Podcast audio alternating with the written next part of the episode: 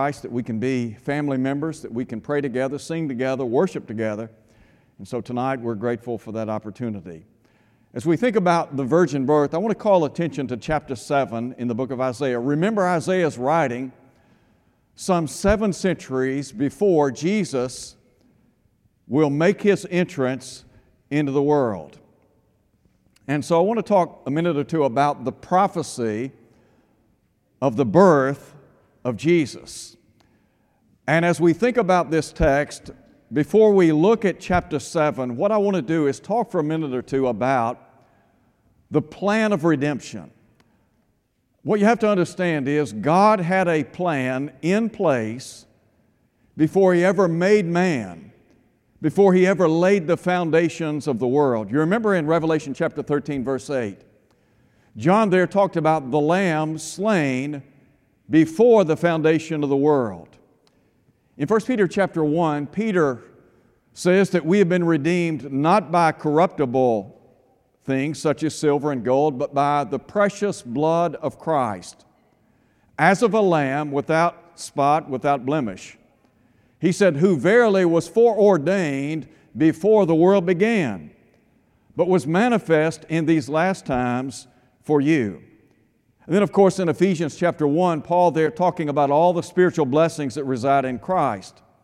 And he said that God chose us in Him before the foundation of the world. God had a plan in place before He ever created Adam and Eve. Now, you remember in Genesis chapter 2, having created Adam and Eve, God instructed the first couple they were not to eat of the tree of the knowledge of good and evil because God said, The day you eat thereof, you will surely die. Chapter 3 informs us the first couple transgressed God's will, thereby bringing death into the world physical death and spiritual death. And so in verse 15, God begins rolling out His redemptive plan. So God said in the long ago, I will put enmity between your seed and her seed. And he said, He shall bruise your head, and you shall bruise his heel. The reference there to the coming of the seed, that being Christ, the Messiah. Here we are afforded information about the redemptive plan, and God begins at this point in time to unveil this plan that ultimately would remedy the human family of the problem called sin. In order to do this, God needed a family to bring this about. And so you can trace this seed line beginning with Adam in Genesis chapter 3, verse 15. And you can run that seed line down to Genesis chapter 12 when God called upon a man by the name of Abraham. Abraham became the father of the Hebrew nation. And God said to that patriarch some 2,000 years before Jesus came to earth, He said, In you shall all families of the earth be blessed. That is significant because it would be through it would be through the seed line of Abraham that the Messiah, the Christ, would emerge. Now, you remember Paul in Galatians chapter 3 and verse 16 said to Abraham and his seed were the promises made. He saith not, and to seeds as of many, but to thy seed, which is Christ, singular in nature. The promise made to Abraham that God would bless the world ultimately would be accomplished through Jesus. The primary fulfillment of that promise was realized in Christ Jesus. So in Galatians chapter 3, you remember Paul said, You're all sons of God by faith in Christ Jesus. As many of you as, been, as have been baptized into Christ have put on Christ. He said, It's in that context there's neither Jew nor Greek, bond nor free, male nor female, for you're all one in Christ. And then he said, If you're Christ, you're Abraham's seed, heirs according to the promise. God's designed to bless the world through His Son, that seed line could be traced through Abraham. Now, that brings up another thought in Galatians chapter 3. It has to do with the law. Sometimes people ask the question, what was the purpose of the law? Paul asked that question in Galatians chapter 3 verse 19. He said the law was added because of transgression, but listen to what he said till the seed should come to whom the promise was made. The law pointed people in the direction of the Messiah, the Christ. In Romans chapter 10, verse 4, Paul would say, Christ is the end, the aim of the law to everyone who believes. All of the Old Testament prophecies, over 300, pointed to the coming of the Christ and his kingdom. The kingdom and Christ are linked together. You can't separate the two. In Isaiah chapter 9, verse 6, Isaiah said, Unto us a child is born, unto us a son is given, and the government shall rest upon his shoulders. He's talking about the regal government of the Messiah, the Son of God. Jesus would be a king, and he would have a kingdom. So you have the promise made to Abraham and his seed. Well, Abraham, as you well know, had a child of promise, he and Sarah, a child by the name of Isaac. Isaac, of course, had two children, twins, Jacob and Esau. And God said, relative to those twins, Jacob have I loved, Esau have I hated. And really, what he meant there was God made a choice to run that seed line through Jacob and his descendants. So Jacob has 12 sons who would later become the 12 tribes of Israel. There would be one tribe through whom the Messiah, the Christ, the seed of Abraham would emerge. What tribe would that be? The tribe of Judah. So then you come down to 2 Samuel chapter 7, and you remember God speaking through Nathan the prophet in the long ago said with regard to David. He said, When your days are fulfilled and you rest or sleep with your fathers, I will set up your seed after you, which shall come forth from your body. And he said, I will establish his kingdom, and he will build a house for my name. And the throne of his kingdom will last forever. Again, significant because in Luke chapter 1, when the angel Gabriel appeared to Mary, you remember the angel, the angel Gabriel said that she would conceive, bring forth a son, his name would be called Jesus. He said, He shall be great. He shall be the Son of the highest. And he said, I will give him the throne of his father David. He will rule over the house of Jacob forever, and of his kingdom there will be no end. So think about that. God made a promise to David that through his seed line a king would come. That king would be King Jesus. So, with that in mind, as you think about this great plan of redemption, it was being unfolded in the Old Testament. The Old Testament, as we have said before, is the New Testament concealed. The New Testament is the Old Testament revealed. And so in Isaiah chapter 7, in chapter 2, Isaiah talks about this exalted mountain into which all nations would flow. He's talking about the church there, the establishment of the kingdom of God. And Jesus would ultimately serve as the king over that kingdom. So we come to chapter 7. And in this context, Isaiah is summoned by God to go and to speak to the king, a fellow by the name of Ahaz. Ahaz was the king over the southern kingdom of Judah. In this context, two kings had made a confederation together. The king of the northern kingdom, Ephraim, Pekah, and then the king of Syria. And their intent was to make war against the southern kingdom. And really, what they wanted to do was to replace Ahaz with what I would call a de facto king, the son of Tabeel, according to verse 6. So they want to make war with the southern kingdom.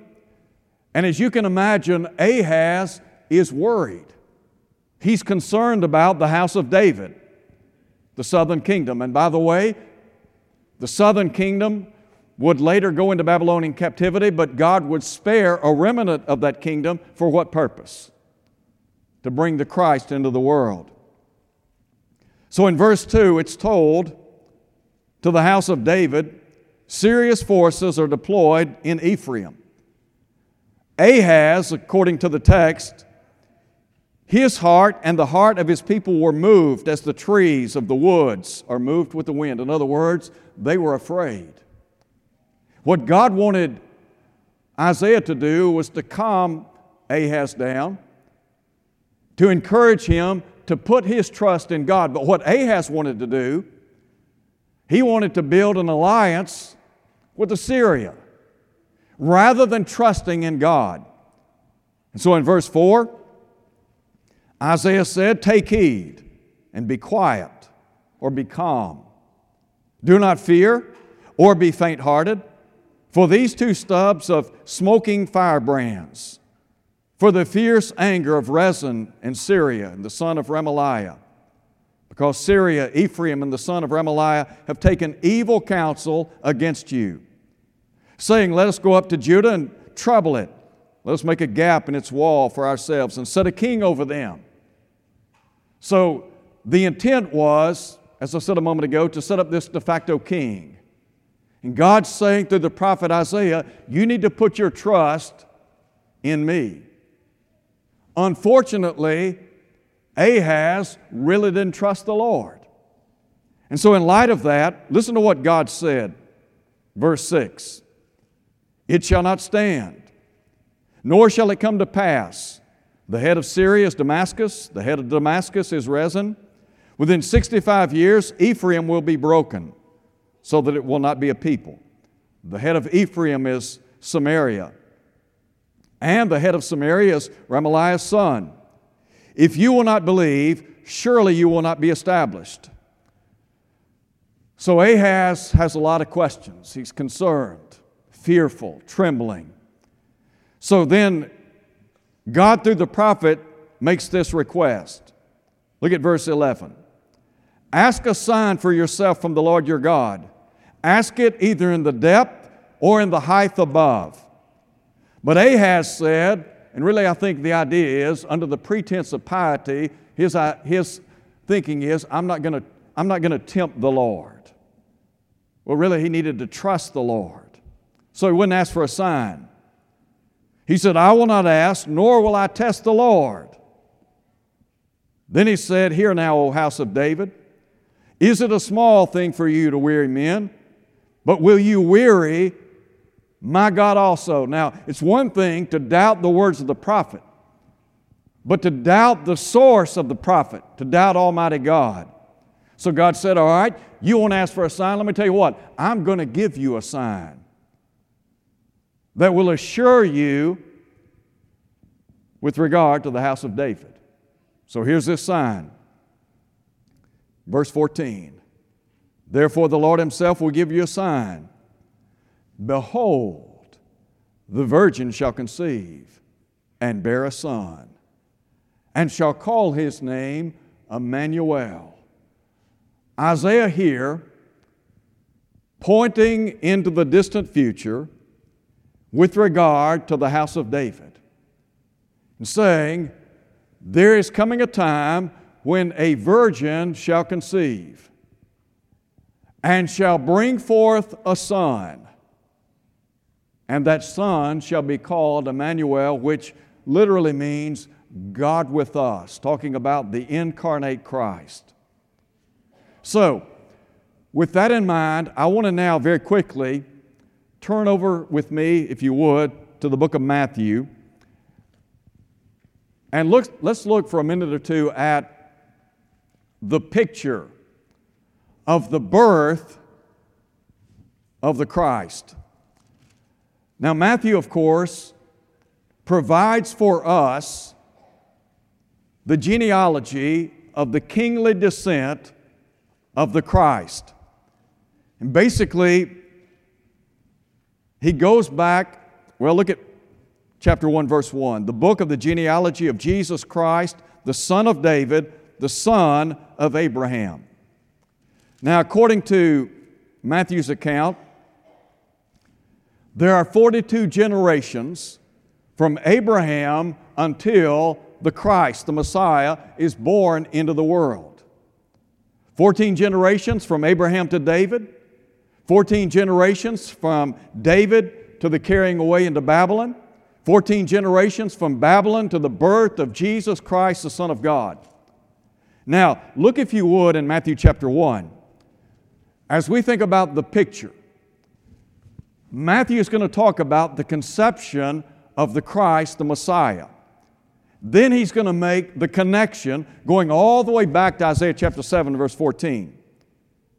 Some 39 times, I want you to note, if you will, one very special term in the genealogy of the Christ.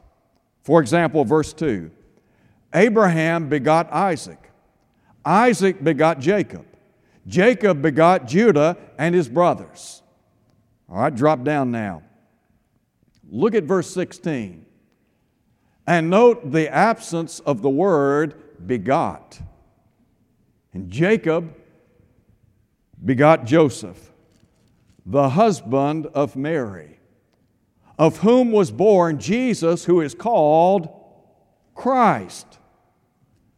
What do you think Matthew is saying here by inspiration? Let me tell you, what he is saying is that Jesus would not have a human father. In other words, a biological father. Joseph is identified as the father of Jesus, but Jesus didn't descend from Joseph, did he? Sometimes we talk about Jesus was as heavenly as his father and as earthly as his mother. He was the Son of Man, but also the Son of God, right?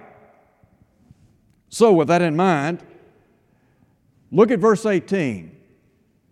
In verse 18, Matthew records the events that lead up to the birth of Jesus. He said the birth of Jesus Christ was as follows. After his mother Mary was betrothed to Joseph, a betrothal lasted about 12 months. It was a period of engagement. Alfred Edersheim, who was a Jewish historian, said that those who were betrothed, they were required to abstain from sexual relations. Matter of fact, the only way that a betrothal could be voided would be by divorce. And so, Matthew said, the birth of Jesus Christ was as follows. After his mother Mary was betrothed to Joseph, before they came together, she was found with child of the Holy Spirit. Joseph, her husband, being a just man, a righteous man, not wanting to make her a public example, the text says, was minded to put her away privately. In other words, Joseph is thinking about divorcing Mary because she's with child. And so, look at verse 20.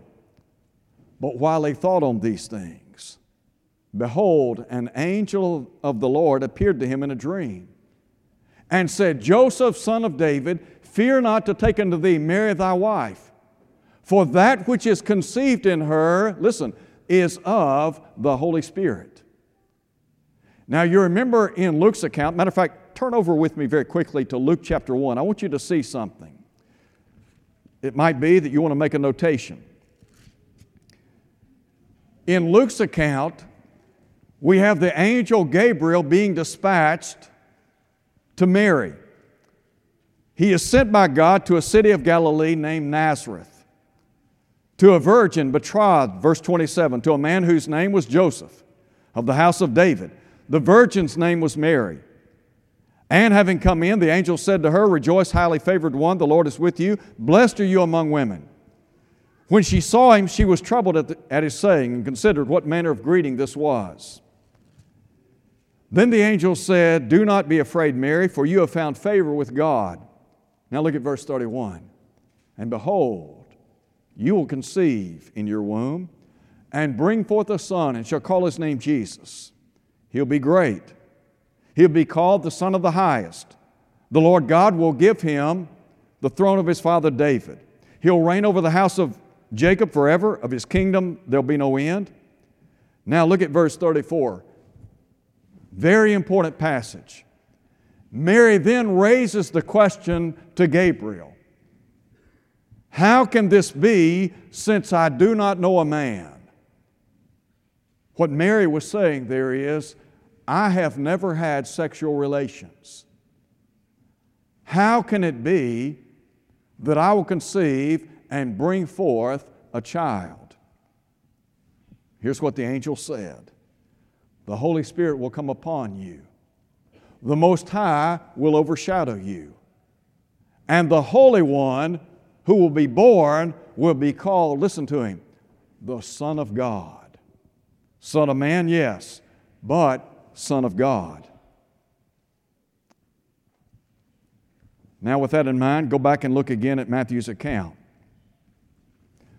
So here you have Matthew and Luke. An angel appears to Joseph in a dream, informs him Mary's going to conceive, bear a son. He said, That which is conceived in her is of the Holy Spirit. Gabriel appears to Mary. And Gabriel says, You're going to have a son, you're going to conceive, bear a son, his name's going to be called Jesus. So, with that in mind, verse 21, Matthew said, The angel informed Joseph, She'll bring forth a son You'll call his name Jesus, for he will save his people from their sins. Now look at verse 22. All this was done, note the connection, that it might be fulfilled which was spoken by the Lord through the prophet, saying, Behold, a virgin shall be with child and bear a son, and they shall call his name Emmanuel which is translated God with us. Now, I want you to see something very quickly. Go back and look at Isaiah 7 again. When Isaiah said some seven centuries before the birth of Jesus, the virgin would conceive and bear a son, the word virgin here in the original language is Alma, found seven times in the Old Testament it always refers to a woman who has never been married or had sexual relations. A couple of examples. In Genesis chapter 24, we read of Rebekah. She is identified in that context in about verse 43 as a virgin. In Exodus chapter 2 at verse 8, we read about Miriam the sister of Moses. At this point in time, Miriam, Miriam is just a child. And she is identified as a maiden. Same word, just translated maiden. And the idea is that when Isaiah said she's going to bring forth a son, and he will be born of a virgin, we're talking about divine prophecy, aren't we? As the angel Gabriel said in the long ago, the Most High will overshadow you. You will conceive and bring forth a son. His name will be called Emmanuel. So in Matthew's account, Matthew makes a connection. Did Matthew believe that what Isaiah said about the virgin birth was true? Yes. Now I know that there are modernists past and present, who deny the virgin birth. Some have tried to render a translation that would undermine the virgin birth of Christ. The fact of the matter is, the virgin birth stands. It is a cardinal doctrine of the New Testament. So, what then was the purpose of the birth of Jesus? I mean, why did God send Jesus into the world? Look at verse 21 again. In verse 21, the angel summed it up. He said, She shall bring forth a son. He said, You'll call his name Jesus, for he will save his people from their sins. The nation of Israel, the purpose for that nation was to serve as a seed line to bring the Christ, the Messiah, into the world. They fulfilled their purpose. The goal of the law was to point people in the direction of Jesus. Now, you think about all those Old Testament sacrifices, going all the way back to the beginning of time, Adam and Eve. And you begin to plot your way through the Old Testament, the giving of the law, and the various sacrifices that were offered by priests and by the great high priest. Those anticipated ultimately the shedding of Christ's blood on Calvary. So, why then did Jesus go to Calvary? To save us from our sins. The Hebrew writer said, without the shedding of blood, there is no remission. Under that old covenant, under that old system, the Hebrew writer said, there's a remembrance made of sin every year. It's not possible that the blood of bulls and goats could take away sins. Jesus, however, came to redeem us from sin. As a matter of fact, as we noted a week or so ago, Jesus is identified as our Passover lamb who was sacrificed for us.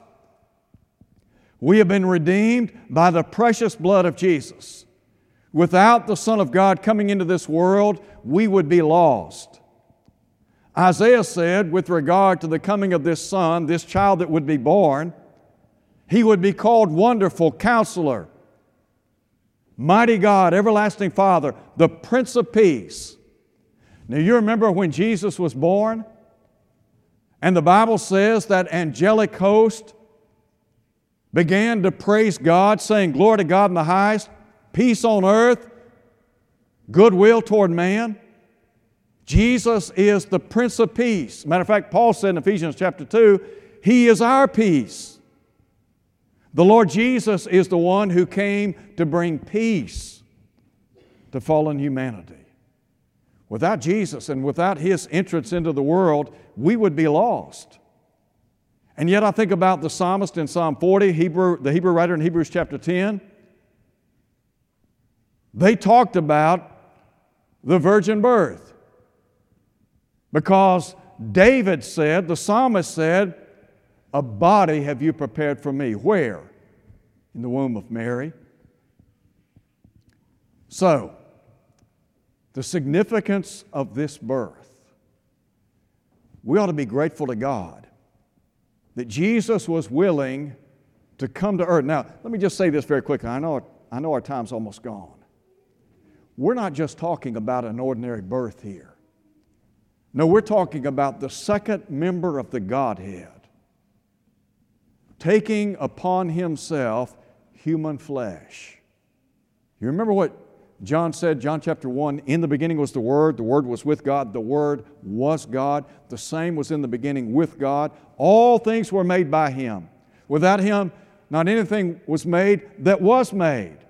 And then in verse 14, here's what John said And the Word became flesh and dwelt among us, and we beheld his glory, glory as of the only begotten of the Father, full of grace and truth. Or what about Paul in Philippians chapter 2 when he talked about the mind of Christ, who existing in the form of God counted not being on an equality with God a thing to be grasped? He emptied himself, took upon himself the form of a servant, being made in the likeness of men. And being found in fashion as a man, he humbled himself and became obedient unto death, yes, even the death of the cross. Whose plan? God's plan. Jesus was the fulfillment of God's plan of redemption, wasn't he? So today we enjoy forgiveness. Now, Jesus was and is the God man. Paul said there is one mediator between God and men the man, Christ Jesus, who gave himself a ransom for all. He paid the ransom price for our sins.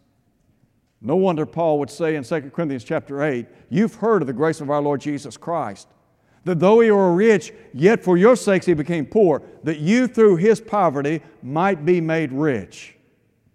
We are rich because of Jesus, aren't we? We are blessed. We have redemption through His blood, the forgiveness of sins. We enjoy reconciliation. We live in hope of eternal life, don't we? All because of whom? Because of Jesus. That's right. We ought to be grateful. This week, Thanksgiving week, a lot of things to be grateful for.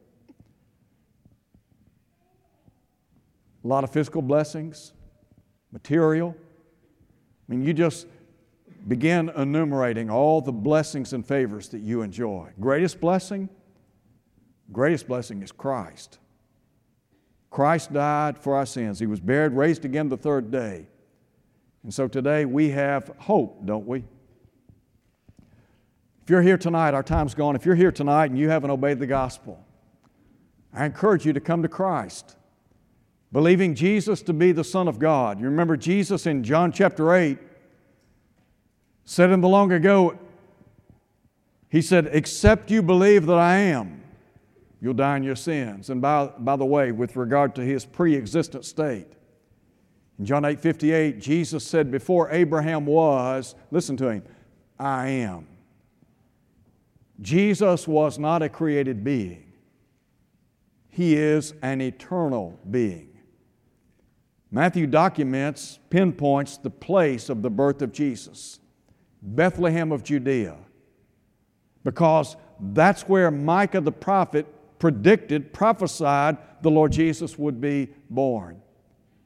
And Micah, in foretelling of the birth of Christ, said, Whose goings forth are from of old, listen to him, even from everlasting, from the days of eternity. eternity. That's the one we're talking about. The eternal nature, the second member of the Godhead. If you're here tonight and you haven't obeyed the gospel, why not come? Believe Jesus to be the Son of God, repent of your sins, confess His name, be baptized into Christ so that all your sins can be washed away.